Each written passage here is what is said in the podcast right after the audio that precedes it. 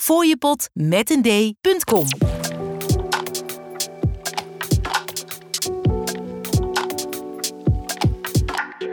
Wij zijn mannen van de tijd. Alles over horloges en meer. Over horloges en meer. Mannen van de Tijd podcast. Mannen van de tijd. Yes, en wij zijn er weer. Ik wil graag beginnen met een klacht. Mag dat? Ik zat vandaag eh, urenlang in de auto. En ehm, vanuit Duitsland naar, eh, naar huis, naar eh, het Haagse. En toen heb ik een zak drop gehaald. eh, Engelse drop. Van Klenen. Ik weet niet of iemand luistert die bij Klenen werkt. Maar sterf. Ik had een zakje Klenen met Engelse drop. En het lekkerste van die drop vind ik die, die, die rondjes.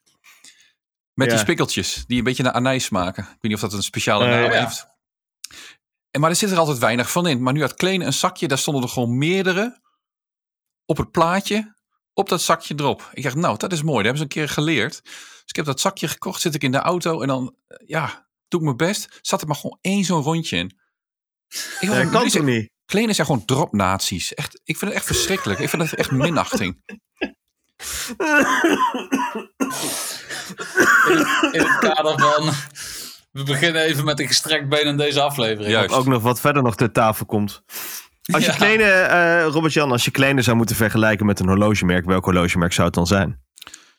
Poeh, dat zit dan ergens tussen, eh, Waar ik met een bocht omheen moest lopen? ja, Daniel Ga geen namen Wellington en... ehm, Nee, zo erg is het niet. Maar ehm, het smaakt allemaal prima. Maar kom op jongens, doe even wat meer van die rondjes met spikkeltjes in die zakjes. Dat slaat echt nergens op. Het is Ja, ik, had ze, ik, ik had ze ook, die salmiak dingen. Ja, vind die salmiak-dropjes. smerig, salmiak. Eh Maar die inderdaad, ik ben het wel met jou eens, eh, Robert-Jan. Ik vind ook die met die spikkeltjes, die een beetje die dropjes naar anijs maken, dat zijn wel de beste van Engelse drop. De rest pleur ik ook gewoon weg. Nou, ik Ja. zat dus door die zak, zo blind door die zak te graaien. Want ik was aan het autorijden. Ik moest natuurlijk eh eh, ogen op de, op de weg gericht houden. Ja. En op een gegeven moment denk ik, maar die spikkeltjes komen gewoon niet. Dus toen zat ik een beetje met dat zakje te schudden. Ik dacht, er zit gewoon maar één in. Ik vind het echt belachelijk. Maar je moet ook Ja, gewoon niet kan. 250 rijden op de linkerbaan daar, hè? Terwijl je in een zak erop zit van En klein. groot licht geven hè, naar de voorganger. Wegwezen. Oh, heerlijk. En je had trouwens nog een klacht. Eh, die ben je waarschijnlijk al vergeten. Maar jij eh, Ja. wilde ons naerstig toespreken over... eh, ik zat wat eh, te bezuinen over eh, de bessel van een... wat was het? Tachymeter? Ja, een eenheidsmeter is. oh, Het is gewoon snelheid. tachymeter en telemeter door elkaar. Ja, telemeter. Wat, Telemeter is, voor je- ding, hè? Ja, telemeter is voor je kanonskogel, zeg maar. Om te kijken hoe, lang die, hoe ver die nog weg is. En een tachymeter, daar kun je de gemiddelde snelheid mee bijhouden Ja. of uitrekenen. Maar je hebt dus altijd een eh, het- hectometer of een kilometerpaaltje nodig voor eh, het gebruik van een tachymeter. Dus je moet weten het beginpunt en het eindpunt van een kilometer of een mile. Dat moet je hebben. Ja, precies. Dus uh, Hey, en, eh, met het onrendabele vervoer, het OV. En daar had je in de trein had je er van die paaltjes langs het spoor. En die gaven dan ook een kilometer aan of per 100 meter, ik weet niet meer. Dus dan kon je dan met je, met je tachymeter kon je de, de gemiddelde snelheid bekijken van de trein. En tot Mooi. zover het nut Mm. van de tachymeter. En de telemeter zit op een uh, Navitimer, toch? Nee, Navitime heeft een slide rule bezel, maar die zal ook Oh ja, slide rule bezel, ja. een telemeter kunnen hebben. Kijk, een aantal van die horloges hebben gewoon meerdere schalen. Je had ook de, de hoe heet dat ding, die Speedmaster Chronoscope. Die had dan drie verschillende schalen. Die had ook nog een pulsometer. Uh, maar sommige Speedmasters hebben wel een telemeter. Maar dat was uh, vroeger was dat een optie. Mm. Oh. Goed dat je ons even corrigeert erop. Ja, geeft niks joh. Heel goed. Doe ik graag. Hey, maar mannen, we zijn uh, even de PC vergeten. Dus uh, bij deze alsnog. De PC. Ja, wat zit er om Den Pols vandaag, hoort de dag? Twan, trap jij eens af. Ja, ik moet toch wel heel even Rob-Jan ook even steunen. We zitten natuurlijk uh, online. Ik heb even gegoogeld. Kleine Engelse drop, 270 gram. Daar staan drie van die spikkeldropjes op. Ja, ik verzin het niet, dus, jongens. Uh, dat, ja, ja, ja. Maar um, ik uh, draag, uh, jullie kunnen het zien. En thuis kunnen ze het hopelijk ook op onze Instagram zien. Uh, mijn tank solo. En ik heb geen, ik heb geen schoenen met vosjes aan. En uh, ja, ik weet niet, ik draag monosteels heel, heel graag. Ik ben eigenlijk wel op zoek naar een stalen band hiervoor. Ehm, en ik weet dat die destijds wel te koop was. eh, ook bij eh, bekende AD's. Maar eh, nu zijn ze natuurlijk met de uh, Must gekomen. En hebben ze daar ook een andere eh, band voor. Dus die wil ik nog wel eens even vinden voor deze.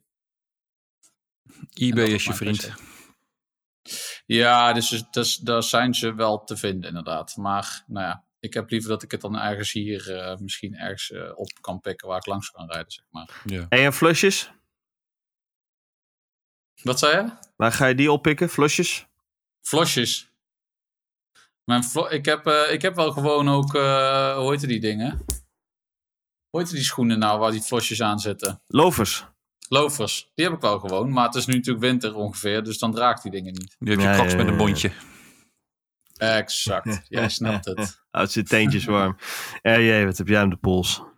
Ik eh, draag vandaag, eh, aangezien het de dag ervoor is, een eh, Speedmaster. En Ja, vandaag we is nemen de- op op de dinsdag. Juist.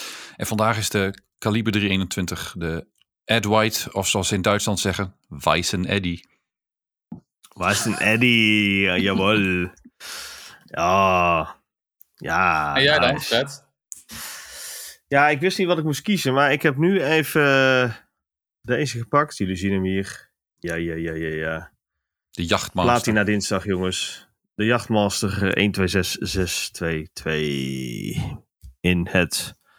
Check in de ja, box, stift. Sla- Sla- Slate Grey noemen ze hem tegenwoordig. Kijk. Volgens mij was het eerst Rhodium. En nu Ja. heet hij Slate Grey. Noemt uh, Rolex het. Draag je hem veel? Nee, Oh, te weinig. ja. Dus een kluis, deed ik ook niet eh, ik haal hem Jachtmaster. Ik, heb er nu, kluis. ik heb er nu twee gehad en eh nou is het klaar. Maar je hebt er nog wel, toch? Die andere gaat niet meer weg. Nee, ik heb, eh, ik heb allebei weggedaan. Dus ik heb er geen één meer. Oh, je hebt ook Ik doe- die, eh, die witte. Ik droeg, ik droeg hem gewoon echt nooit meer. En ehm, als er eentje terugkomt, is het een 16628. Dat is de geelgouden met de witte plaat met die zwarte index. Die vind ik wel heel gaaf. Maar ja, het was gewoon een vergissing. Ik, ik dacht, die Yachtmaster, die mis ik, die wil ik terug. Heb ik hem teruggekocht eigenlijk. En eh, ja, toen lag hij nog eh 95% van de tijd in de kluis. Ja, dat vind ik dan gewoon zonde. Ja, hij draagt eh, bij mij ook eh, te weinig om het polsje. Dus eh, hij zit bij mij ergens ook nog op het. weet nog niet. Weet nog niet wat. Weet nog niet wat. Maar hij ligt Ja. niet in de weg. Dus misschien als ik iets moois zie. Eet geen brood. Zo is het ook. Ja, dan gaan we eens even naar synopsis wat we deze aflevering gaan bespreken. Twan, eh, jij en ik zijn eh, op uitnodiging van Fortis, dat moet er even bij worden gezegd, zijn wij eh, naar het West-Duitse getrokken. Nou, de Watchtime-beurs Düsseldorf Rheinterrasse. Also, eh, also. En ehm, daar hebben wij heel veel mooi eh, spul bepoteld. En daar gaan we even verslag van doen. En jij zou die dag ook nog komen, die drukte zijn punt. Want die was eh, in Rotterdam, zat hij vast bij Psycho. Was ook Ja. eh, gezellig. Zat hij aan de sake. Nee, dat niet, maar het was Eh, wel je- gezellig en een hoop mooie spullen gezien. Oh. Maar helaas was het Ja. te kort dag om nog naar Düsseldorf te crossen. Nou, dat is, dat is niet erg. En als het goed is, gaan we ook nog even wat over GPAG vertellen. Ja. Upcoming. Ja. Hoe gaat het ook alweer? Hoe werkt het ook alweer? Eh, en wat er verder nog ten tafel komt. Kortom, weer een bomvolle aflevering. De Fratel Update. Ik zou zeggen, eh Twan, trap jij eens af over Watchtime. Wij gingen daarheen. Eh, wat voor beurs is het? Leg het even uit. Welke merken zijn vertegenwoordigd? Ja, nou ja, wij hadden natuurlijk een lange reis, want eh, wij hadden gewoon geen Umweltsticker. Dus die moest nog even geregeld worden in ons beste West-Duits accent. Dat heb je toch niet serieus gekocht? Ja, jongens, wij, waren, wij dachten, wij gaan ons hier even aan de geldende rechtsregels houden voor eh, 12,50 euro. Maar niemand eh, controleert die dingen, hoorde ik dus eh, blijkbaar. Nee, dat zeiden ze inderdaad ook. Ze zei, al wat lief. Wat goed dat jullie dit doen. maar niettemin. Eh wij waren dus in Düsseldorf. En toen begonnen we buiten al met, eh, met Lotus. Die stond daar met eh, drie eh, auto's volgens mij. Allemaal drie modellen die ik niet kende. Dus daar gaan we verder ook even niet eh, dieper op in. Allemaal stuk. Maar en ze stonden stil, dus ze konden we niet zien. De deuren zaten er nog in, in ieder geval. Nee, en eh, ehm, nou ja, we waren natuurlijk op uitnodiging van, eh, van Arjan van Fortis. Dus eh, dat was ook wel, denk ik, wel de grootste stand daar. Als ik zo eventjes, ik heb het niet afgemeten, maar zo zag het er wel uit. Ook wel leuk, grote tafel in het midden. En daar kon je gewoon even op leunen. Is al een biertapje. Dat is altijd sympathiek natuurlijk. Ehm, en ehm, nou ja, wat onder andere wat we nog meer hebben gezien. We zijn volgens mij als eerste naar Zin gegaan. Wat natuurlijk eh, ook echt een heel mooi merk is. Zo, wat vet. Ja, Eindelijk eens een keer Nou ja. kunnen zien. Want ja, je kunt die dingen nergens eh, bepotelen in Nederland. Niet meer. Nee. Niet ja, meer, nee. Ja, je hebt een, het- volgens mij, ze noemden twee in ieder geval, eh, zeg maar, geen brick and mortar, maar gewoon online Nederlandse resellers. Ehm, maar ehm, ja, leuk. Leuke, leuke modellen. 5, Ik had dus nog nooit een zin vastgehad. Schande. Ja, het zijn echt fantastische toolwatches. Ja, dat is heel mooi. Ja, zijn, wat, voor- zijn wel een stukje duurder geworden de afgelopen jaren. Maar goed, alles is duurder geworden. Maar ik vind echt hele mooie horloges. Goede kwaliteit. Ehm, ja, ik vind het ook een leuke club bij, eh, bij Sin. Aardige mensen. En het zijn Ja. echt horloges met, eh, die, die een oplossing hebben voor een, serieus, voor een echt probleem in de horlo- horlogerie. Eh, niet zoals een tourbillon of een, eh, nou ja, noem het maar op. Ehm, maar zij, maken, zij hebben echt te- technologie ontwikkeld die eh, het horloge echt beter maakt. Ehm, om vocht buiten, de, buiten het horloge te houden. En dan hebben ze ook een indicator. ehm, wanneer er vocht in het horloge zit. En dan, nou ja, dan moet je daar wat aan doen. En die indicator ook verwisselen. Ehm, ook, ook, ook voor, ja, het, zorgt er ook voor dat er dan geen vocht onder de wijzerplaat komt. Ze hebben echt wel goede, goede dingen ontwikkeld.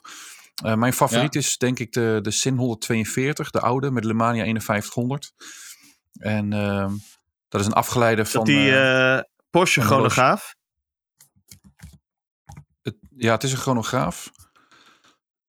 En ehm, die bestaat al heel lang. En die is ooit in de Space Shuttle mee geweest in 1985 door Reinhard Voerer, een astronaut. En die had hem om. En Ja. ehm, daar is later, is daar de hon- dat was eigenlijk een 140 geloof ik, of 141. En dat is uiteindelijk is dat de 142 geworden.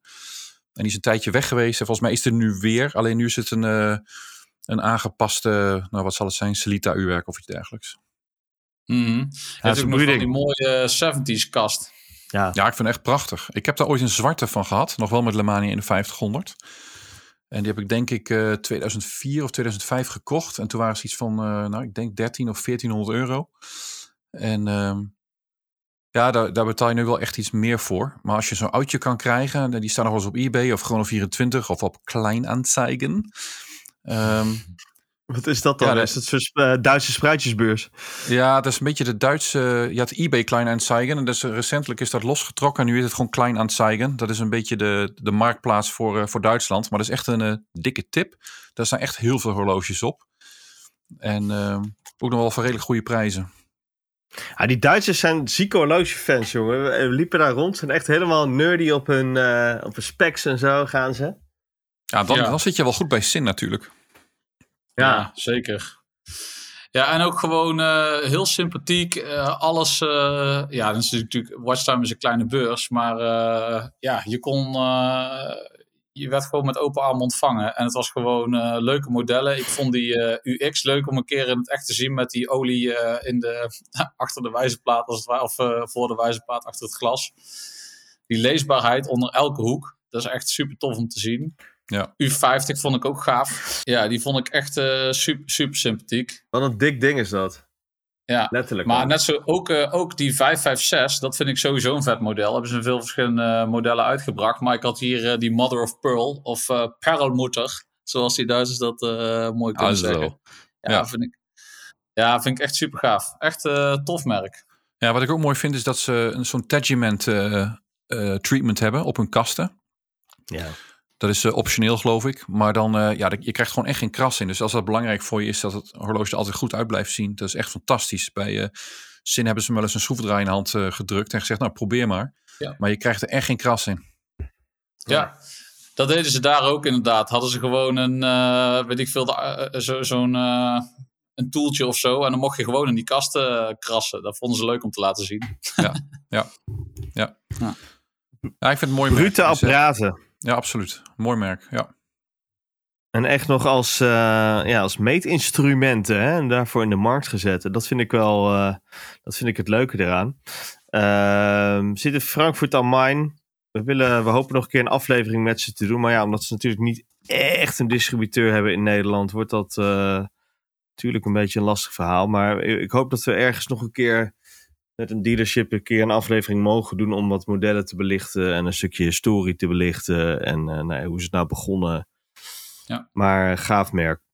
Hey, en dan Ja. gaan we naar, eh, naar Fortis. Dat was er ook. En daarvoor eh, eh, waren we ook op uitnodiging. Zeker. Arjan, Ja. waarvan akte. Eh, ja. Zij hadden natuurlijk de Novo Note. Die was eh die is kort geleden gepresenteerd. Is mooi, lekker ding hoor. Ja. Ja, het is wel weer gewoon groot voor Fortis. En ik heb natuurlijk eh, kleine polsjes. Dus voor mij, eh, ik moet helaas snel afhaken. Maar het zijn wel echt prachtige dingen. Maar Ja. eerst eh, moet ik even zeggen, Fortis had hun marketing, hebben ze leuk voor elkaar. Leuke grapjes hebben ze. gewoon mooie dingen. Ik weet niet of het je is opgevallen. Ze hebben overal... ze gaan natuurlijk praten op dat ze eigenlijk het tweede maanmerk zijn. Naast eh, eh, jouw beliefde Omega, eh, eh, Robert-Jan.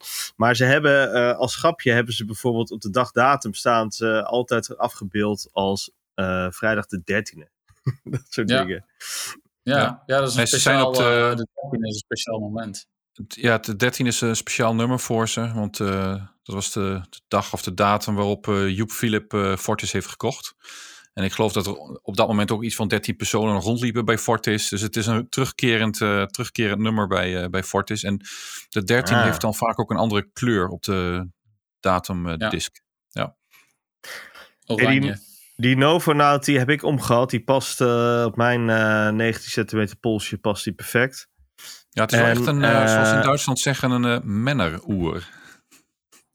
Ja. ja. Ja, exact. Of wij zeggen klatsig. klatsig, zeggen wij. Nee, eh, erg gaaf eh, horloge. Ja, wat eh, zit erin? Uh, Valshoe toch, of niet? Afgeleide? Ja, SW15 of zo, SW5. Oh ja, 15 ja. En wil jij nog even iets toelichten over de Fortis keer Fratello B-Compax F43? Zeker. Ehm, wat wij doen met Fortis is een soort capsule eh, collection. Dus eh, we hebben nu een, eh, een Fortis F43 Flieger in de collectie. Ehm, samen met Fortis hebben we die eh, ontworpen.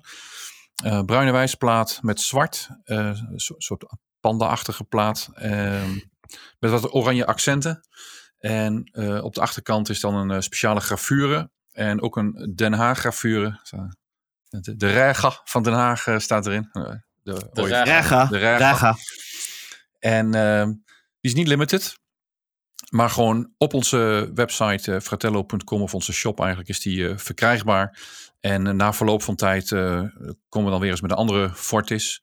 Zodat we altijd een, een Fortis eh, in aangebod hebben. Fort is voor iedereen straks.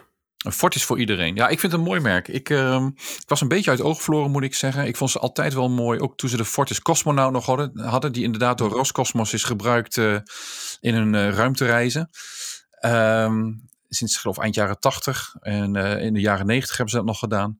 En tegenwoordig volgens mij niet meer. Maar die Cosmonaut was echt wel een populair model. Er zat ook een Lemania 5100 in. Net als die, die Sin eh, 142 waar we het net over hadden.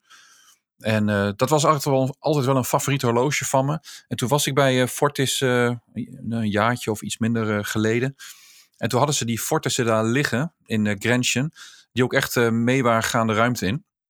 Maar als je die, die jaren 90 Fortis en Cosmonauts nu vast hebt. Dan denk je van, oh ja, ze hebben wel heel veel verbeterd. Niet alleen Fortis, maar ik denk alle horlogemerken de laatste 20 jaar. Er zit zoveel kwaliteitsverschil in. Ja, maar helemaal dat price bracket. Ja, ook de price bracket, maar ook, eh, ja, ook gewoon de kwaliteit van het horloge aan zich. Dat is zoveel beter vandaag dan, eh, dan eh, de jaren negentig. Dus dat, eh, ehm, dat was wel even een eye-opener weer. En, ehm, maar ik vind die, die F3, F43 die we hebben, ook een F39 en die nieuwe Novonaut. Het zit allemaal wel gewoon heel goed in elkaar. Het is wel echt knap gedaan allemaal. Ja. Ja, ze hebben natuurlijk ook gewoon een eigen filosofie daarbij. Dat bijvoorbeeld de band op ieder model moet passen. En eh, dat het gewoon eh, dat het pas bij een bepaald aantal kilo's aan druk mag breken. En eh, nou, weet je, het is gewoon echt een gebruiksvoorwerp. En dat Ja. vind ik gewoon. Nou, vind ik ook heel fijn als ik aan het autorijden ben, dat ik weet dat dat niet gebeurt. ja. Hey, maar die eh, Novonaut eh, op textiele band, eh, die staat wel op mijn eh, hotlist. Ja, die is mooi, hè?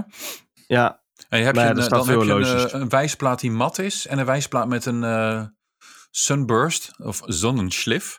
Eh, zoals ze bij Watchtime Düsseldorf waarschijnlijk zeiden.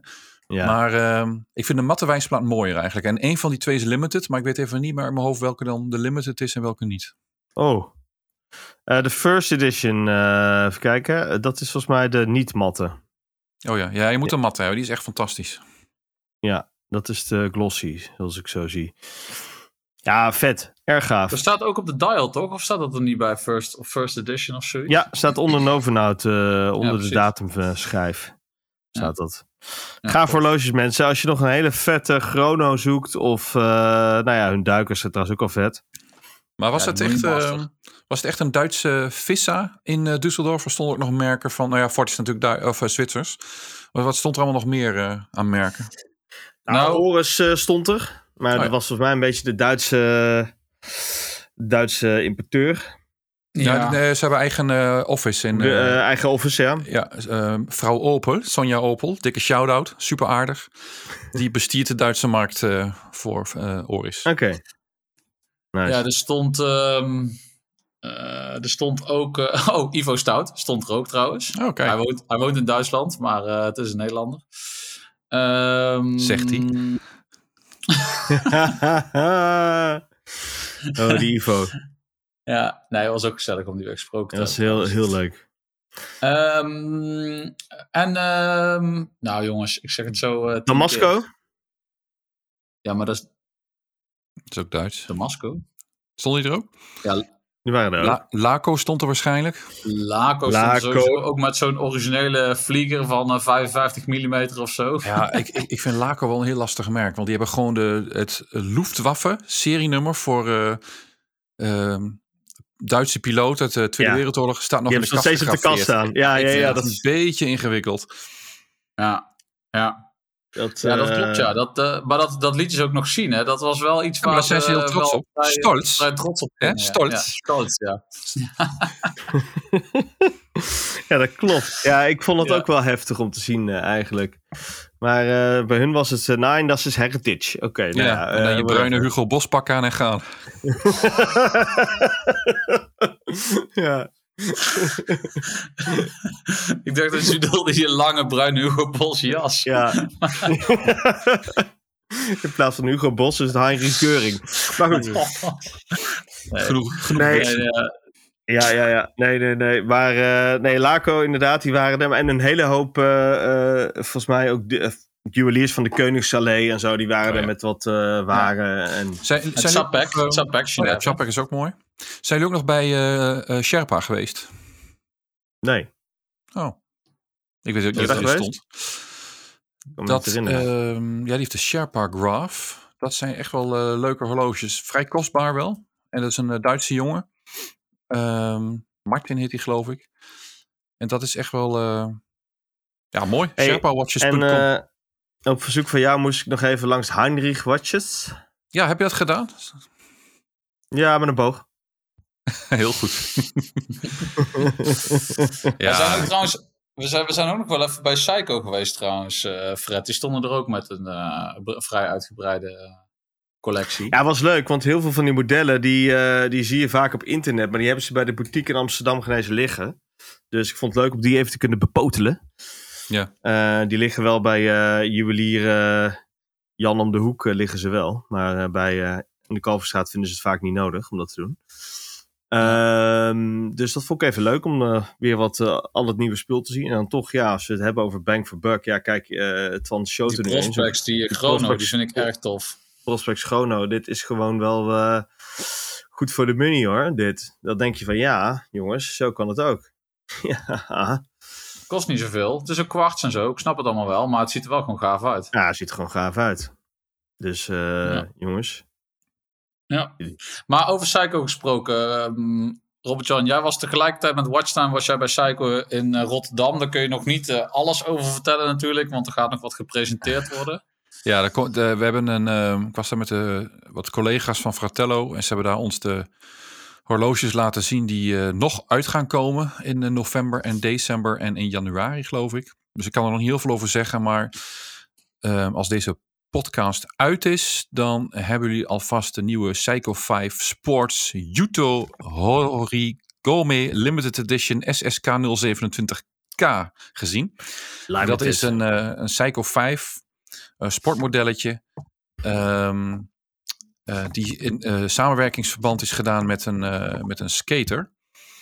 Ehm, en dat is Yuto Horigome. En dat is een gouden medaille winnaar, winnaar van de Tokyo Olympics.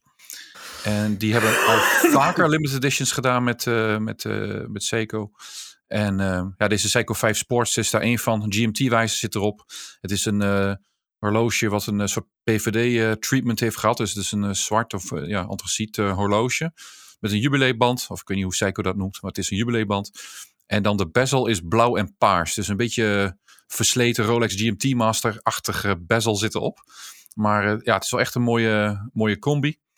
En eh, ik geloof 2700 stuks. En de prijs is 570 euronen. Mooi man. Ah. Yes. Hey, ik zie trouwens eh, op de site van eh Seiko dat zij al een eh, Yuto Horigome Limited Edition hadden. Ja, klopt. Ze hebben een aantal was- eh, collabs gedaan al. Ja, Ah, oké. En dat deze ziet er wel gaaf uit met je military style. on the screen. Ja. Ja, on Ja, the dat screen. is wel tof, Oh, hoor. ja, ja, ja, vet. Ja, zo een beetje G- GMT Master vibes, maar Ja. eh Cyclops erop. Maar gewoon een goed horloge toch? Voor, moet eh, kunnen hoor. Ja, ik vind die Seiko, die, die eh 5KX'jes met die GMT'tjes ook, vind ik leuk. Dat eh vind ik goed spul. Ja. Ja. ja, zeker. mooi horloge. Maar en ja, er, er komt nog veel meer aan van Seiko. Dat is dan vaak wel iets duurder wat er nog gaat komen. Maar wij waren erg onder de indruk van wat er uit gaat komen bij Seiko nog in november. Zo midden november ehm, komt de rest. Dus de volgende week en de week erop eh, komen er nog wat eh, dingen uit die, eh, waar wij erg enthousiast over waren. Mooi. ja, dat komt allemaal wel in een wat meer geavanceerde lijn, zeg maar. Ja, komt iets meer geavanceerde lijnen en- ook iets eh, geavanceerde prijskaartje. Maar ook als je daar weer kijkt naar wat je krijgt voor je, voor je centen, dan eh, is dat helemaal niet verkeerd. Daar kunnen een aantal Zwitserse merken nog wel wat van leren. Oké. Ja. Dus eh, Nou, even de Fratello eh, site in de gaten houden. Ja, Yes. en, en ehm, wil je daar nog iets over zeggen? Over eh, de Oris Times Collective Horology Darvis 75? Die staat Nee, ook, op Fratello. Nee, daar wil ik verder niks over zeggen, maar die staat wel op Fratello inderdaad. en eh, ja, het is gewoon een nieuwe introductie van, eh, van eh, vandaag. En een beetje Met een oranje interessante rode kleurstelling. plaat. Ja, een beetje vreemde kleurstelling. Hij lijkt een beetje op de Limited die ze destijds hebben gedaan met, eh, met de Revolution magazine van onze vriend eh, Weiko. Ehm, daar heeft hij wel iets van weg. Volgens mij noemen ze dat de Negroni versie of weet ik veel wat. Maar goed, daar, Oké. eh, daar doet hij me een beetje aan denken. Nou, dat Ja. zal eh, Ramses aanspreken. De Negroni-versie.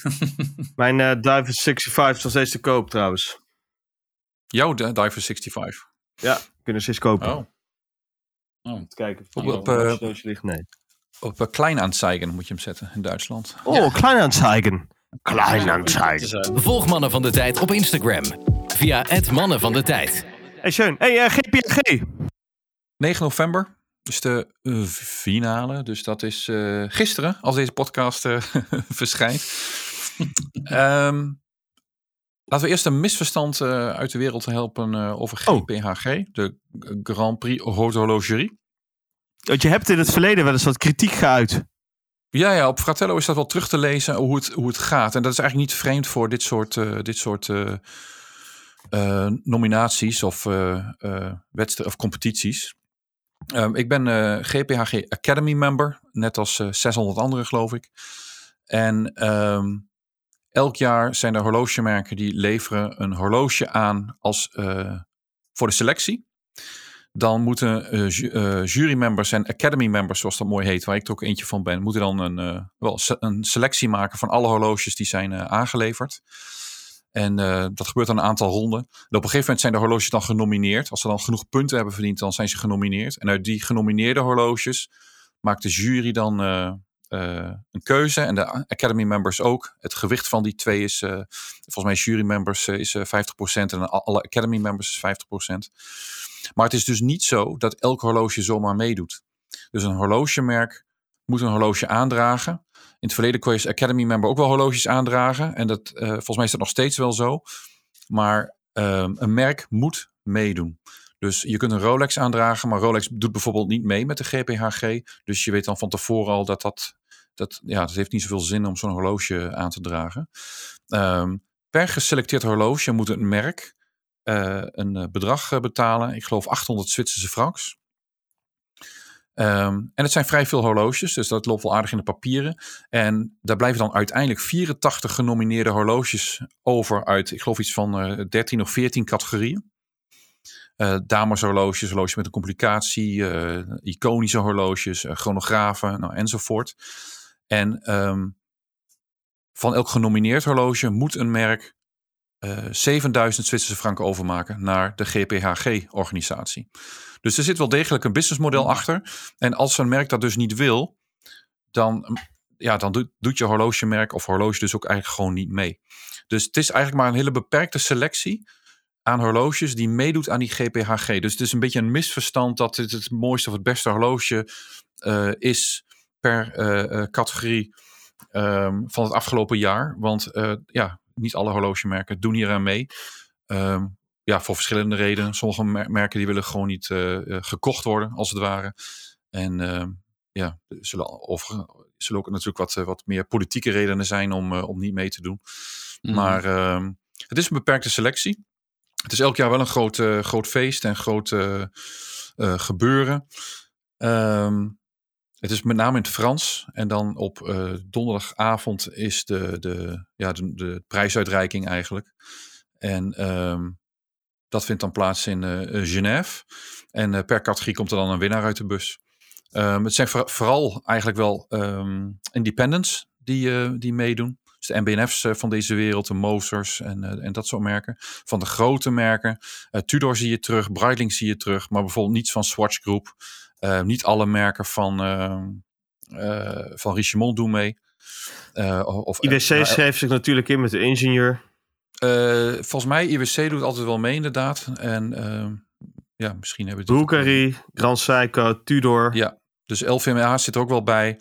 Ehm, maar ook merken als Arnold Son. Ehm Anderson Genève doet mee. eh, Gucci doet zelfs mee. Parmigiani. Louis Vuitton. Ja, dus dat soort merken die, eh, die doen daar aan mee. En van de grote merken die, die iedereen dan wel kent, is het Audemars Piguet, eh Breitling, Tudor. Grand Seiko doet altijd mee. Ehm, maar het is inderdaad een, een beperkte selectie. Mooie horloges. Het is altijd een heel gedoe om, om te stemmen, vind ik zelf. Ehm, want je moet echt alle horloges nalopen en, ja, en, en punten verdelen als het ware. Dus eh, ik ben Mhm. erg benieuwd wat er, eh, wat er dit jaar uit gaat komen. Ehm, ja, ben benieuwd. Ik, ik heb een, op een aantal, eh, ik kan nu wel zeggen, ik heb op een aantal AP's eh, ges- gestemd. Omdat ik vond dat, ze wel, omdat die wel vrij sterk waren eh, dit jaar. Ook met hun, eh, hun eh, eh, zeer gecompliceerde horloges. Die Code 1159 ben ik normaal niet zo'n heel erg voorstander van. Ehm, maar die Ultra Complication Universal eh, RD4, dat is echt wel een heel bijzonder, eh, bijzonder stuk. En ehm, ik vind de Louis Vuitton eh Tambour Opera Automata vond ik erg, eh, erg fraai. En ehm, ja, ik ben benieuwd wat er, wat er uitkomt. We gaan het zien. Of ja, we kunnen het al zien natuurlijk nu. Maar ehm, Ik zit even te kijken naar de categorieën. Mechanical Clock heb je. Ja, dat is een beetje een buiten. dat is een nieuwe categorie volgens mij. Oh, daar is het slechts 4000 frank per eh, eh, nom- genomineerde klok. Eh, horloges is dan eh, 7000 frank. Maar je hebt voor dames heb je dan dameshorloges, je hebt damescomplicaties, herenhorloges, herencomplicaties. Challenge zie ik hier. Categorie Ja, Challenge. Challenge, eh, dat weet ik even niet meer. Wat Ja, daar zit Psycho, Nomos, Studio Underdog, Raymond Well. Ja. ja, soms heeft het met een prijsklasse te maken. Eh, dat het bijvoorbeeld tot, eh, tot, eh, weet ik veel, tot 3000 euro is. Of tot, tot 5000 euro. Maar dit zal misschien tot 3000 euro zijn. Of franks. Ehm, dus er is ook een, een categorie waarbij het meer om een soort van bang for the buck gaat. Petit Aiguille is dat denk ik. Nou, weet ik niet. Nou, misschien ook wel. En, en waar, wa- zou jij zo in kunnen schatten waarom Tudor dan wel meedoet eh, en Rolex niet? Uh, uh, ondanks dat het toch nou, redelijk onder dezelfde vlag geopereerd Weet, nee, dat weet ik eigenlijk niet. Want Rolex doet natuurlijk aan niet heel veel dingen mee. Zij organiseren eigenlijk door het jaar niet echt events. Zij houden het bij Watches and Wonders. En toevallig Dubai Watch Week, wat volgende week plaatsvindt. Maar voor de rest, uh, zij doen bijvoorbeeld niet aan mee een Watchtime. Niet in Duitsland, maar ook niet in New York. Daar was de grote, de grote uh, Watchtime. Dus mm. zij houden zich altijd zich een beetje afzijdig van, uh, van dit soort dingen. Oké. Okay. Ja. En, en ook nog heel even terug over een andere, want um, ik had een ander stuk ook gelezen over die AP Code 1159. Mm -hmm. Is dat, uh, daar wordt ook wel over gezegd van nou, dat doen ze om te voorkomen dat ze een, een one-trick pony worden, om het zo maar te zeggen. AP, ja. denk je dat Mhm. mm -hmm. ook? Um, ja, dat denk ik wel. Um, kijk, ze hebben natuurlijk al vaak geprobeerd om iets anders te maken dan een Royal Oak. En voor 1972 hadden ze ook alleen maar uh, geen Royal Oaks. Ja, sommige mensen vinden het heel jammer dat ze alleen maar Royal Oaks hebben. Um, ik denk, andere mensen, en daar schaar ik mezelf dan ook wel een beetje onder. Ik denk, er is eigenlijk niet zoveel mis mee om een merk te zijn wat bekend staat om de Royal Oak. En misschien dat de Royal Oak inmiddels wel net zo'n grote merknaam is als Audemars Piguet zelf. En dat is Reverso mm. misschien wel net zo'n grote merknaam is als Gégère Lecoultre zelf. Maar ik denk dat AP dat anders ervaart. Uh, dat ze daarom altijd het gevoel hebben, oh ja, we moeten ook een Jules Audemars doen of een Edward Piquet of een... Uh, nou ja, nu dan die code 1159. Dus ze hebben het al meer dan eens uh, geprobeerd. Ze hebben ook de hele tijd die millenaries gehad, die ovale horloges. Mm -hmm. En er waren de laatste iteratie was best wel cool. Dat je de, de helft van het uurwerk zo'n beetje zag aan de, door, de, door, de, door het glas. Um, maar dat, ja, mensen die, die zijn gewoon verknocht aan die, uh, aan die Royal Oak. Dus uiteindelijk kun je, ja, misschien moet je er ook maar gewoon bij neerleggen op een gegeven moment. Ik denk alleen wat ook meespeelt is de competitie. En de competitie is dan in dit geval Audemars, uh, of Patek Philippe. Kijk, die hebben natuurlijk de Nautilus. En later werd die Aquanaut ook een beetje uh, populair geworden. Um, maar Patek Philippe is geen one-trick pony. Want die hebben naast de Nautilus en de Aquanaut... hebben ze nog allerlei grande complications... en gewone complications en weet ik veel ja. wat. Um, all over the place. Calatrava's. Um, waar mensen echt een keuze hebben. En waar de Nautilus hele lange tijd ook echt als enfant terrible uh, werd uh, beschouwd... door um, Patek-liefhebbers en verzamelaars. En dat zal tegenwoordig niet meer zo zijn misschien. En ik denk dat daar uh, bij Audemars Piguet altijd een beetje heeft, de schoen heeft gevrongen. Dat ze graag meer wilden zijn dan alleen de Royal Oak. Maar ja, ik geloof dat, weet ik veel, 80% of 90% Royal Oak is. Mm. Ja, en dat is ook prima, toch? Ze maken 50.000 horloges per jaar. Um, ja, als daar de 40 of 45.000 Royal Oaks van zijn, ja, daar hoef je niet te klagen volgens mij. Want volgens mij zit overal een dikke, vette, lange wachtlijst op. Zo. Ja, ik moet wel zeggen, ja. die, die eerste Code 1159's, daar vond ik helemaal niks aan. Vooral uh, de, gewoon de time only's. Dat leek echt op een Mont Blanc Time Walker. Um, met alle respect. Maar uh, ik denk de huidige modellen, waarbij de wijsplaten wat meer bewerkt zijn. Ook de modellen met een, met een complication, of dat nou een chronograaf is of een, of een kalender. Ja, dat ziet er echt wel veel beter uit al. Dat is echt wel een, een prachtig gemaakt uh, horloge. Maar ook daar zie je, als je de horloge van de zijkant bekijkt, zit daar een soort Royal Oak kast in tussen de twee ronde delen van de kast, is de zijkant van de kast, zie je gewoon dat die Royal Oak vorm daarin zit. En daarmee maak je het nog steeds een soort van Royal Oak uh, uh, beïnvloed uh, horloge design. En als je dan echt iets anders wilt doen dan Royal Oak, had je misschien gewoon een rond horloge moeten maken of, of iets anders. Maar nu maak je nog steeds heel erg een, een Royal Oak-achtig modelletje. Eens, ja. Het maar ja, het is prachtig. Ook. ja, ja, Royal Oak is prachtig horloge. Ik bedoel, Kijk, heel eerlijk, als je het mij voor zou leggen, uh, zo'n Aquanaut of een, uh, of een Royal Oak, heet het andere ding? Uh, Nautilus. Nautilus. ik vind de Nautilus vind ik gewoon qua vorm, ja, gewoon nergens kloppen. En de... Nou ja, het, was... Uh, het is ja. allemaal een Genta design, maar ik vind gewoon, daar word je ook echt een uh, ja. check in the box. Helemaal, van A tot Z. Ja, ik denk dat, uh, dat Genta voor die, uh, die Nautilus heeft die misschien wat meer concessies gedaan. En die Royal ook is gewoon wat rauwer ja. dan, de, dan de Nautilus. En die Nautilus die is ook uh, al heel snel, werd daar, werden allerlei damesmodellen van gemaakt. En bij de Royal ook duurde dat allemaal wat langer. Um, dus ik, had, ik heb het idee dat dat meer een soort van unisex model moest worden. Um, dan echt een, een luxe sporthorloge voor, voor heren. Um, Ja, en, eh, ja ik, eh, ik, ik heb zelf de Royal Oak Jumbo gehad. Ehm, die heb ik in 2008 of 2009 gekocht. En toen lagen de prijzen niet zo heel ver in elkaar voor zo'n Royal Oak Jumbo en voor de Nautilus 5711. En ik heb die 5711 Nautilus toen een tijdje geleend van mijn collega eh, Gerard. En ehm, ja, ik vind, ik vind Royal ook gewoon, eh, dat is heel persoonlijk, maar dat vind ik gewoon een, een, ja, een rauwer horloge. Dat is zoals Genta Mhm. dat eh, heeft bedoeld. En ik denk de rest, zoals een IWC Ingenieur en een en Nautilus, dat is allemaal een beetje bijgeschaafd spul. En daar is allemaal niks mis mee. Maar die, die Royal Oak is voor mij gewoon het origineel. de OG. En OG. eh, als je dan een Royal ook zou mogen kiezen, welke zou het dan zijn? Gewoon de plain? Nou, vandaag de dag, ik had een 15202 in staal. Ik zou vandaag Ja. de dag voor een 16202 in geel goud gaan. Oeh. Ja, Oeh. Die vind ik echt prachtig. Ik denk beter te verkrijgen dan een stalen model. Nou, ik denk niet dat het heel veel uitmaakt. Maar dat vind ik echt een heel mooi model. Maar ik moet ook zeggen, en ik was nooit zo Vacheron-achtig, maar die 222 die ze eh, Ja. niet afgelopen jaar, maar vorig jaar hebben uitgebracht in het goud. Ja, Ja. die vind ik echt heel heftig. Die Ik, vind ik misschien eh, nog wel gaver. Heb hem van dichtbij. Ik was in eh, Londen dit weekend. Was daar in Harrods even beneden. En eh, daar heb ik hem eh, bij de Fasceroni Consultoni eh, boutique even bekeken. Zit daar in Shop Shop daar. Maar eh, wat, Ja, een, eh, wat een lekker ding is dat hoor. Is mooi, hè? Zeg. maar ook in vol geel goud is zo prachtig. Zo Ja. vet. Ik Ja, denk dat dus- dat nu wel een van hun, eh, ik weet niet, best verkopen. Dat is natuurlijk nog steeds de overseas. Maar het is wel een, ik vind het hun speciaalste die ze hebben. Hun, hun Ja. secret weapon. Ik heb het idee dat, over, dat, eh, dat Vacheron wel redelijk profiteert van eh, de, de, de, de vraag naar eh, Royal Oaks en, eh, en Nautilus. Net zoals Chapek dat doet met hun eh Antarctiek bijvoorbeeld. Of de Moser met hun Streamliner. Het enige wat ik hoop is dat ze dit vast kunnen houden. Want ze hebben de jaren negentig hebben ze zoveel rommel gedaan met hun eigen lijnen. Nou, ik denk het probleem is, die 222 was er. Dat was dan de eerste. Die, werd, die was ontworpen door High-Sec. Dus niet door Ja. Gentem, maar High-Sec. En die hebben ze te vaak veranderd. Ja. En het originele model is altijd gediscontinued. En hebben ze alleen een nieuwe versie uitgebracht. Dus zoals bij de Nautilus, daar is gewoon één Nautilus Jumbo. Of de vij- 5711, dat was dan vroeger de 3700. En de Royal Oak was dan de 5402. En de, de 14802, de 15202, 16202. Dat ligt allemaal één lijn. Dat is de Moonswatch. Je hebt wel kleine verschilletjes. Maar of de Moonwatch moet ik zeggen. Je hebt de Moonwatch, is altijd een Moonwatch geweest.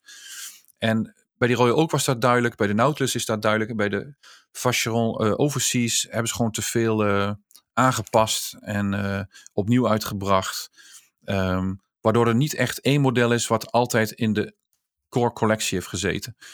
Ehm, maar het is, wel- ja, het is wel gewoon echt een heel goed horloge. En ik hoop dat ze het goed doen. Mhm. Ik denk dat de fout die Vacheron nog meer heeft gemaakt... is dat ze met die 56 eh, eh, uit zijn gekomen een aantal jaar geleden. En daarmee hebben ze echt een concessie gedaan op hun high-end watchmaking. Dat was, eh, dat, Ja. daar zat een uurwerk in gewoon van de, van de Richemont groep. Dat uurwerk vond je ook in een Cartier of een weet ik veel wat. En er is allemaal niks mis mee. Maar dan, dan ben je niet meer Holy Trinity, vind ik. Dat doe, je niet meer lekker mee met een Audemars Piguet of een, eh, een, Patek Philippe. En met die 56, dat vond ik eigenlijk, with all due respect, een beetje een Frédéric Constant-achtig model. Met een, eh, met een eh, Richemont groep uurwerk erin. En dat deden ze om een soort jongere doelgroep binnen te halen. Die 10, 15k wilde spenderen aan een, aan een Vacheron. Maar, Ja, ik vind zo'n dat moet je 56 dus doen. vet. Ik vind Nee, het dus wel vet. Nee, is niet. Eh, alleen de, de basisuurwerk zou ik misschien laten liggen. Maar Ja. eh, als je al even iets hoger gaat, dan heb je gewoon echt een prima uurwerk. Dat wel Ja, maar, dat, die, dan, eh, maar dan zou ik liever een Patrimony kopen. Dat, dat vind ik toch echt meer Vacheron. ja. Ja, ik Ja, je moet zelf weten wat je koopt, hè? is jouw geld. Maar Ja, nee, maar het is, ik, ik weet, ik ken, het is gewoon een Val Fleurier uurwerk en Ja. het is niet high-end eh, Geneefse zegel. nee. En dat vind ik dan En, jammer. eh, Kijk, mensen zeggen dat ook misschien ook wel een beetje van de, van de Royal Oak. Want het uurwerk wat daarin zit in die Jumbo, dat was erg afgeleid van eh, een uurwerk wat door Gégère is eh, ontworpen samen met Patek en met AP. En in den beginnen door Gégère is vervaardigd. Dat is de Gégère Le Coultre kaliber 29. Die ze ooit zelf nooit hebben gebruikt. Ehm, maar later heeft AP gewoon de, de licentie daarvan overgenomen. en Hebben zij dat uurwerk vervaardigd. Maar ja, bij, bij Vacheron vond ik het echt een beetje gek dat ze dan... eh, want wat ik dan ook gek vind, omdat Vacheron maakt onderdeel uit van de Richemont groep. Dat je dus eigenlijk in een, ook in een prijssegment gaat lopen Hannessen. Waar een, een Gégère Le Coultre ook in zit. Of een IWC Nou, ook in zit. En daar wil ik het gesprek ook even over aangaan. Want ik was dus ook bij de Gege Le Coultre boutique, Shop Shop bij Harrods. Ehm, en qua boutique hebben die het gewoon best wel goed voor elkaar. Echt toffe modellen. Eh, ik mocht alles passen netjes. Het is natuurlijk ook een andere price bracket, begrijpelijk. Maar eh, hoe zie jij dat dan met de JLC? Waar ja, doen ze het goed, vind jij? Laten ze nog steken vallen? Nou ja, laat steken vallen. Het is een, ehm, dat is heel onaardig gezegd, maar ik denk dat Jägerle Kultur of Jägerle Kultur, als je een beetje Duits bent, is eh, a brand that will die with its customers. En zo voelt het een beetje. Dat ze eigenlijk niks meer doen. Nu hebben ze afgelopen jaar, vond ik ze wel weer interessant, want ze hebben nu die, die reverso met een chronograaf eh, uurwerk. Ik vind die, die reverser eh, ultra thin vind ik, eh, vind ik prachtig. Ehm, maar het blijft een beetje een rode broeken, hoornen, brilletjes, Volvo rijders doelgroep. En daar is niet zoveel mis mee, maar dat sterft uit. Als je een nieuwe doelgroep wil binnenhalen, dan moet je iets gaan doen. En ze hebben dat Maar Polaris, 2000 nou ja, dat is een, dat is een goed voorbeeld. zijn ze lekker die, mee bezig. Die, eh, die geofysiek hebben ze gehad. Die hebben ze veel te snel gediscontinued. Dat is echt een mooi model. En ze hebben, ik geloof 2004 hebben ze de Master eh, Compressor reeks uitgebracht. Ja. Master Compressor Memo Fox, Master Compressor eh, eh, Geophysic. Ja. Heel vet. Ja, die waren heel vet. En die vind ik nu eigenlijk weer vet als ik dan eh, nu naar kijk. Maar daar waren ze misschien een beetje te vroeg mee. Maar eigenlijk zouden ze weer iets moeten doen wat, wat niet reverso is. En toch eh, eh, een jongere doelgroep aanspreekt. En ik vind die, eh, die Polaris modellen zijn wel heel mooi. Ik had toevallig gisteren een afspraak Hij is echt vet. met Een Polaris Memo Fox om. Een beetje zo'n vintage inspired eh, model. Ja, ja, ja. Ja, ja, super gaaf. Maar dat zijn er gewoon te weinig. En ze brengen dat niet echt aan het licht, vind ik. De, hun, hun, hun core business is volgens mij nog steeds reverso's. En daar is niet zoveel Ja. mis mee. Maar wat ik nu zie is dat ze weer de prijs hebben verhoogd. Dus het eh, Daan de Groot horloge wat hij ooit voor 9k heeft gekocht is nu 14k. Daar is niks aan veranderd. Dat is geen, nog geen twee jaar geleden. En voor dat geld heb je in de pre-owned markt heb je gewoon een vol gouden klatser reverso. En ik denk, ja, waarom zou je in hemelsnaam nog een stalen reverso kopen? Ja, dus ze prijzen Nieuw. zichzelf uit de markt. Ze moeten eigenlijk gewoon, nou ja, Ja, ze hebben de prijs gewoon opgetrokken omdat de demand gewoon voor, voor luxe horloges hoog was. Maar ja, daar moet wel animo voor zijn. En ik vraag me af hoeveel ze daadwerkelijk verkopen. Ja, dat, dat vraag ik me dus ook af. Verkopen zij nou veel? Of gaat er gewoon veel back-office gewoon... eh, ja, Ik Ja, maar iedereen, iedereen weet toch dat iemand anders die, die zeg maar eh, die eerste kopper af moet halen bij een JLC. Je koopt toch een JLC nooit nieuw of ligt het aan mij? Nou ja, je kunt er vaak wel zien hoeveel er worden aangeboden in de grijze handel. Ehm, hoe goed of hoe sterk zo'n merk is. En je kunt dan ook zien aan de prijs en hoeveel, hoeveel animo daarvoor is. Ehm, kijk, zo'n zo'n Reverso Ultra Thin of zo'n Tribute eh, to, eh, wat is het, 1931. Ja, die blijven wel, eh, wel redelijk in, in waarde. En het, het gaat allemaal niet zo over geld. Maar het geeft ook wel een beetje aan hoeveel vraag er naar is. En, en, en wat ze aan het doen zijn. Maar als ik dan inderdaad, wat ik net ook al zei. Als ik zie dat een nieuwe stalen, zo'n duoface, weet ik veel, 14k moet kosten. En daar koop je gewoon een prachtige gouden reverso voor van, van drie, vier jaar oud. Ja, wie hou je dan voor de gek als consument zijnde? Maar ook die, eh, ook die Master-series op, eh, op band. Ik vind dat ze daar nog gavere dingen mee kunnen doen. Om ook de aansluiting te krijgen met Ja. VC en, Ja. en Patek. Ja, en dat is een beetje wat ik... iets te plain. Iets te... Ja, dat ook. Maar dat is ook een beetje wat ik aangaf. Dat wat je bij Richemont veel ziet, is dat anders dan bij Swatch Group, die merken zijn echt gestaffeld. Dus een Omega ligt een Blancpain in de weg, een Blancpain ligt een Breguet in de weg en een Omega ligt een Longines in de weg. Eh, die hebben allemaal hun eigen prijzenbrackets. Echt een, echt een enkele uitzondering daar gelaten. Maar bij Richemont zie je gewoon onwijs veel overlap in de, in de bulk van merken. Misschien met uitzondering van Bon Marché, als dat überhaupt nog bestaat. Maar als je kijkt naar Panerai en IWC en Gégère en, en, en Vacheron en Lange. Ja, dat zit allemaal in dezelfde vijver te vissen. Dat is best wel lastig volgens mij. Dus ja, dat is ja, behoorlijk lastig, ja. Ja, ik zit even door de catalogus te zoeken. Ik word eigenlijk alleen warm van de Master Ultra Thin in goud en de Polaris. Ik vind de Polaris echt... De Polaris vind ik echt een dik ding. Ja. Ook letterlijk, Ik vind de reverse ook die eh, chronograaf vind ik echt heel gaaf voor. En ik, ik zo'n zo'n eh, ultra thin, eh, zo'n master ultra thin perpetual calendar vind ik heel mooi. Maar ook daar, zo'n nieuwe kost, weet ik veel, 25.000 eh, in, in staal. Maar als je het vorige model hebt, de 37 mm, want de huidige is volgens mij Hey, 39 in goud mm. 10k, hè? Heb ik er een gezien op Chrono. Precies, als je die 37 mm hebt, dan heb je een platina gewoon voor, eh, voor minder dan een nieuwe in staal. Dan denk ik, ja, dat is lastig. Ja, dat is lastig. Maar ja, hey, je kunt ook eh, je voordeel ermee doen en gewoon eh spekkoper zijn. Nou ja, dat zeker. Maar dat vind ik ook als een merk, dat heb ik al vaker gepreached. Uh, een merk als Breguet, als je daar op de pre-owned markt gaat kijken, ja, dat is niet normaal wat je daarvoor krijgt. Dat is gewoon Patek niveau um, voor uh, een fractie van de centen. Ja. ja. Breguet moet ik er iets voor rijpen. Maar, uh...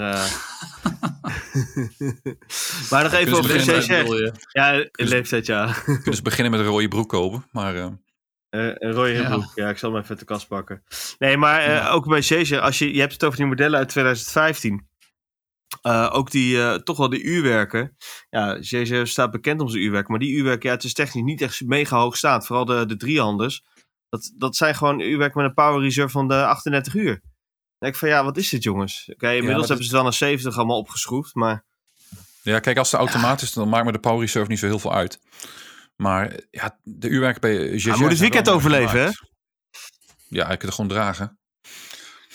Ja. Maar, uh, ze, zijn, zijn zeker mooi ja. gemaakt. We hopen nog een keer ja, naar de fabriek te gaan, uh, trouwens. Ja, zou ik zeker doen. Ja, het is een prachtige fabriek.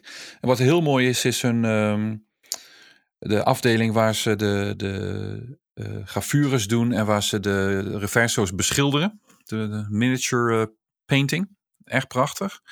Maar ook waar ze de atmosklokken restaureren. Ja. Mm. En dat vind ik heel ook heel vrij. Atmos, als je nog een keer naar de spruitjesbeurs gaat, dan staat er een jongen uit, uh, uit Duitsland met uh, alleen maar Atmos-klokken. Ja, dat is echt prachtig. Hij is binnenkort weer, toch? Ja, 12 november of zo. Sorry. Ja. Uh, het is wat. Ja, is er nog een ander merk waar je over wil renten, RJ? Nou, ik wilde eigenlijk nog wel even één vraag stellen. Want jij benoemde het net eventjes tussendoor, zo tussen neuslippen door. Maar uh, uh, ga je nog iets met Fratello doen uh, rondom de Dubai Watch Week? Oh ja. ja, dus volgende week is de Dubai Watch Week. Daar zijn we dan, geven we acte de présence. Um, er zijn nu meer dan 60 merken die er staan in Dubai. Het is open ja. voor iedereen. Dus je kunt zonder, het, ja. het is volgens mij ook gratis. Dus je kunt gewoon een ticket boeken, een hotel boeken en je kunt er naartoe. Dus het is open voor publiek. Anders dan de Watches and Wonders. Um, er staan meer dan 60 merken. Uh, Rolex staat er bijvoorbeeld, maar ook Audemars Piguet. Uh, er zijn heel veel panel talks. Er zijn uh, speakers. bijvoorbeeld George Kern van Breitling, die is er met een verhaal. Uh, van Chopard. Nee, gelukkig niet. Er zijn wel een aantal andere collega's die dan meedoen met zo'n panel talk, die dat dan moderaten. Um, ja, soms is het interessant, maar soms denk ik ook van ja, maar het, het is allemaal zo, het zijn allemaal vaak beetje open deuren die er weer eens worden ingetrapt. Maar uh, het is wel interessant om, om eens te zien. En dit jaar zijn er volgens mij ook meer dan 20 nieuwe releases. Dat was voorgaande jaren anders. Elk jaar is er een Dubai Watch Week event. Maar slechts één keer per twee jaar is het dan ook echt in Dubai. Um, en dat andere jaar, het tussenjaar, zeg maar, doen ze dan in Londen of New York, waar ze dan de focus leggen op een bepaald thema. Maar nu zijn er dus ook een aantal merken die met, gewoon nieuwe horloges komen. Um, en dat is wel uh, leuk om eens uh, te zien dat ze daar ook wat nieuwe releases doen. En in voorgaande jaren waren dat vaak wel releases voor die, voor die regio. Vaak groene wijzerplaat, Arabische cijfers op de wijzerplaat, dat soort dingen. Maar ik heb het idee dat het nu wel iets anders is. Maar daar wordt, daar wordt actief voor gelobbyd vanuit de Dubai Watch Week, ga ik even vanuit, om ervoor te zorgen dat merken rond die of tijdens zo'n week gaan releasen. Ja, het wordt georganiseerd, is wel goed om te vermelden. Het wordt ge georganiseerd door een familie, de familie uh, Sediki. En de familie Sediki die eh, heeft een aantal boutiques in de Dubai Mall bijvoorbeeld. Daar hebben ze volgens mij een Rolex boutique van vijf etages hoog, die ook gewoon niks, niks op voorraad hebben. Maar goed, die boutique zit er wel. Um, dus ze hebben van heel veel merken boutiques en ze zijn zelf ook heel erg geïnteresseerd in independent brands. Dus die merken staan er vaak sowieso wel. Maar wat ik leuk vind is dat ze ook gewoon open zijn, openstaan voor merken die zij niet in de portfolio hebben zitten. Dat die ook gewoon deel kunnen nemen aan de Dubai Watch Week. En het is echt super strak en super keurig georganiseerd allemaal. Um, daar kan de Watches and Wonders uh, organisatie nog wel wat van leren, zou je kunnen zeggen. Dus allemaal super goed gedaan. Um, het is alleen jammer dat bijvoorbeeld Swatch Group doet niet mee. En voor veel Richemont merken zijn er ook niet bij. Omdat die bij uh, de koeken... Of ze doen het zelf in, in, in Dubai en Abu Dhabi. Of ze zitten bij een andere distributeur. Uh, Swatch Group zit bijvoorbeeld bij de, ik geloof Rivoli groep is dat. Ook een familie. En um, ja, dat bijt elkaar. Dus die, uh, die, zul je elkaar niet, uh, die zul je niet terugzien bij elkaars events. Maar um, ja, het is een groot event. Het is een soort van openlucht event. Het, het is nog steeds warm daar ook. En, eh, en het is open, dus je kunt er gewoon naartoe. Het is van 16 november tot en met 20 november. En eh, je, kunt je, je kunt dan deelnemen, je kunt dan de horlogemerken bezoeken. Maar er zijn dan ook die, die panel talks en presentaties zijn er. Daar moet je je voor inschrijven op de Dubai Watch Week website. En dan eh, kun je gewoon deelnemen. Ja, Ja, Ja, vet. Ja, absoluut. Het zijn ook masterclasses. Dus dan eh, leren ze je hoe je, weet ik veel, uurwerk moet afwerken. Of dan laten ze dat zien en eh, demonstreren ze dat. Eh, ik geloof Christy staat er om wat te vertellen over veilingen. Ehm, er zijn sprekers die echt collectors zijn. Die vertellen wat over eh Patek Philippe verzamelen. Beetje, het is wel echt high-end allemaal, moet ik zeggen. Maar dat Mm. ja, is dan ook wel weer eens grappig. Komt er verder nog iets ter tafel? Nee, nou ja, misschien, is de, misschien als afsluiter. Ik weet niet hoeveel tijd we nog hebben, maar... ja hoor. Ik weet niet, ik heb jullie honderdste aflevering eh, beluisterd. En Oh. ehm, in een van de recente afleveringen hebben we het ook nog even over prijzen gehad. Dat prijzen een beetje aan het dalen zijn. Dat het misschien een kopersmarkt is. Of misschien heb je het helemaal niet benoemd. Misschien verzin ik dat nu te plekken. Maar ik vind het wel interessant om te vermelden. Dat ehm, het is wel echt een kopersmarkt op het moment. Ja, ik vind als je kijkt naar eh, Rolex wordt weer eh, beter beschikbaar. Je hoeft niet meer heel Ja. lang te wachten. Met uitzondering van de Pepsi en de Daytona. Het gerucht gaat van, eh, van een bron dichtbij moet ik zeggen. eh, dat bij de Daytona dat eh, Rolex problemen heeft met de leverancier voor de wijzerplaten. Ehm, heel veel merken hebben problemen met, met leveringen van onderdelen. Maar blijkbaar heeft, heeft Rolex er ook nog wel eens last van. Als ze het buiten de groep moeten sourcen. Ehm, dus de, Rolex, of de, de Daytona en de Pepsi zijn nog steeds lastig. Maar de meeste andere modellen, ehm, ja, die, die jarenlange wachtlijst is er wel af. En ehm, ik ben heel benieuwd wat het gaat doen. Want zijn mensen dan nog steeds geïnteresseerd om eh, Rolex te kopen? Of eh, zijn de, de flippers nu massaal afgehaakt? Ehm, ik vind het een interessante ontwikkeling. Om te zien eh, waarom mensen op dit moment ook niet zo snel meer kopen. Want het is allemaal wel erg rustig. Ja, en ik voor- voorzie dat een beetje de, de spike langzaam naar eh, merken als een Tudor gaat of zo. Maar voor die nieuwe Blackberry die in het rood moet je gewoon even wel lekker wachten. Ik vind wel dat bij, eh, bij Tudor, eh, volgens mij die FXD-modelletjes, die duren allemaal wat langer nog. Maar de rest is allemaal Ja. redelijk goed, eh, goed te krijgen. Ja, Maar, ja. eh, Ja, wat, wat ik me afvraag, als, als, als je Rolex gewoon weer kunt kopen, of eh, ehm, er nog steeds zoveel interesse is in Tudor. Of, en daar hadden we het eh, bij, binnen Fratello ook over, we zien een beetje een verschil in leeftijd daar. Toen ik begon met horloges, waren Rolex, eh, een Rolex Sub of een Rolex Dweller of een GMT Master, dat kostte gewoon tussen de 3.000 en 4.000 euro nieuw destijds. Dus zeg maar 20 jaar geleden. Maar de, de mensen die nu tussen de 20 en de 30 zijn, die hebben dat niet heel bewust meegemaakt, of eigenlijk helemaal niet bewust meegemaakt. Dus een Rolex is dan per definitie iets van 10 mil of meer. En voor hun is Tudor gewoon eigenlijk nu, wat voor mij destijds die Rolex Sea Dweller of Rolex Sub was. En maar ik zie er nog steeds vaak Tudor als, hey, dat is een beetje ja, het, het, Ja. het dochtermerk van, eh, van Rolex. En dat vind ik dan niet zo interessant eh, voor mezelf, voor mijn eigen collectie. Eh, dat heeft niks met horloge aan zich te maken. Maar die, die generatie van 30 of jonger, die kijkt er natuurlijk heel anders tegenaan. Maar moeten we dan ons niet afvragen wat, wat er met Tudors gaat gebeuren in de toekomst? Gaat daar een beetje een... Nou ja, ik denk een Rolex van 10k aanbodmarkt. is, is nog steeds een, een, een horloge van 10k. Niet iedereen heeft dat te besteden. En ik denk dat Tudor heel slim daaronder is gedoken.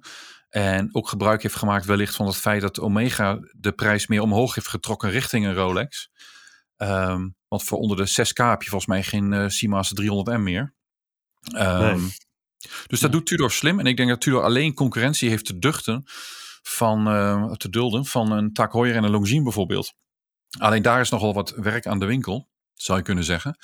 Ehm, omdat die modellen vaak toch wel eh, wat dikker zijn of wat, wat, eh, misschien wat minder eh, interessant voor de, eh, voor de enthusiast.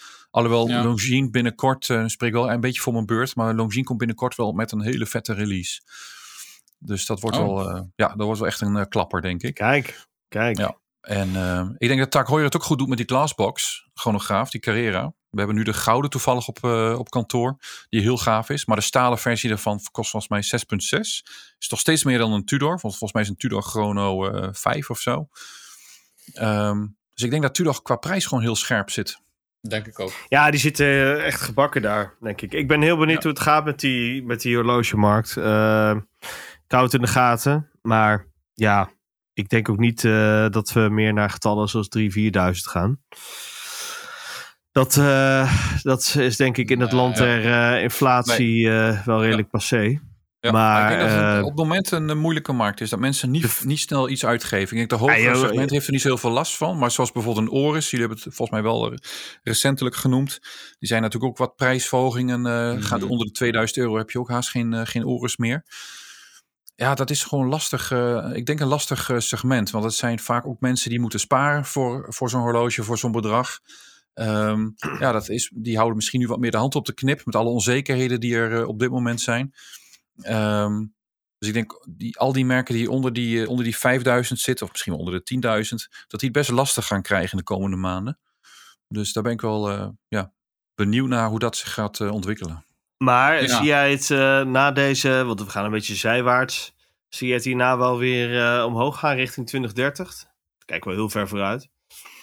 Ja, kijk, het gaat altijd in, eh, komt altijd in, in golven. Maar ik denk dat, ehm dat horlogemerken het vrij lastig gaan krijgen komende jaar. Oké. Ja. Ja. ja, dat denk ik ook. Ook die Oris, die laatste, die, die 75, die staat gewoon voor eh 4,5k zo'n beetje. hè. En heeft natuurlijk wel die kaliber 400, maar toch, dat is echt stevig geld hoor. Hey, het is nog steeds dezelfde kast als die eh 565 van mij. eh, die ik volgens mij voor, nou wat is het, 1600 heb opgepikt ooit. Dus. Ja, ja dus het is. het is ik denk dat heel veel horlogemerken hun prijzen hebben verhoogd in een tijd dat, dat, het, dat er geen plafond was. En dat er zoveel eh, vraag was naar horloges. Ehm, en dat ze daar zich in hebben verslikt of verstapt. Dat als het wat minder gaat, en dat zag je natuurlijk eh, sinds de tweede helft vorig jaar al, tweede helft 2022, dat geld niet meer gratis was, de rentes gingen weer omhoog. Dat er vrij veel speculators zijn afgehaakt. En ook met de energiecrisis en de oorlog en weet ik veel wat allemaal. Dat mensen toch wat meer, eh, wat voorzichtiger zijn geworden in het uitgeven aan dit soort dingen. Ja. Tijdens corona was het natuurlijk gouden jaren, want mensen konden Kon niet op, uitgeven aan vakanties en andere dingen. Maar eh, ik denk dat die tijd voorbij is. En dit, niet alleen horlogemerken hebben er last van. Maar je ziet het ook met, met keukenboeren en, en, en badkamerboeren en dat soort dingen. Het is gewoon allemaal wat lastiger op het moment. Ja. Ja, nou, dat is ook omdat eh, de huizenmax eh, op zijn gat Ja. ligt. Stikstof. Maar nee, inderdaad. zakelijk zie je het ook gewoon zijwaarts gaan. Gewoon echt wel bedrijven Ja. houden de hand op de knip. Ja, en voorheen Simpel had de luxe-industrie er niet zo heel veel last van, volgens mij. Was altijd, daar ging het altijd wel goed. En dat zal nu in het hoge segment ook wel zo zijn. Maar ik denk doordat sommige merken zo'n onwijze eh, increase hebben gedaan in, in hun prijsstelling, zonder dat het product echt anders werd. Of misschien zijn ze uit een prijsbracket gegaan waar, wat, wat wel heel goed bij hun paste. Ja, dat ze, daarin, eh, hebben, eh, dat ze zich daarop hebben verkeken. Ja. Ja. Dus geloof ik ook. Nou, Dus met, eh, eh, jongens, eh, richting het einde der tijden gewoon allemaal een Fortis kopen. ja, met deze toekomstvoorspelling. Hè? Yes. Eh RJ, eh, ja, dank weer voor je update. Ja, Ja, graag gedaan. Was leuk om jullie weer te zien. En, Binnenkort weer eens even live in de studio. Juist, met een eh, bakje Chinees erbij of zo. juist. Hey, daar ben ik helemaal voor. Lekker. Of we, komen, we moeten ook een keer naar de sigarenfabriek komen. Dat is ook mooi. Ja, is goed. Bij ons in de buurt zit Mark Snackcar in Den Haag. En daar kun je gewoon eh, je Jos Brinkies eh, bestellen en eh, afhalen. Dat is helemaal top. Oh, jongens, jongens, heel jongens. mooi. Het is wel weer wat. Eh, hey mannen, tabé. Top. Hey, bedankt hè. Dit was weer een aflevering van Mannen van de Tijd. Abonneer je via je podcastplatform of volg ons op het Mannen van de Tijd op Instagram. Graag tot de volgende. Daar kun je je klok op gelijk zetten. Luister je graag naar deze podcast? Laat de maker weten dat je waardeert wat hij of zij doet en geef een digitale fooi. Dat kan zonder abonnement, snel en simpel via fooiepot.com. Fooiepot met een d.com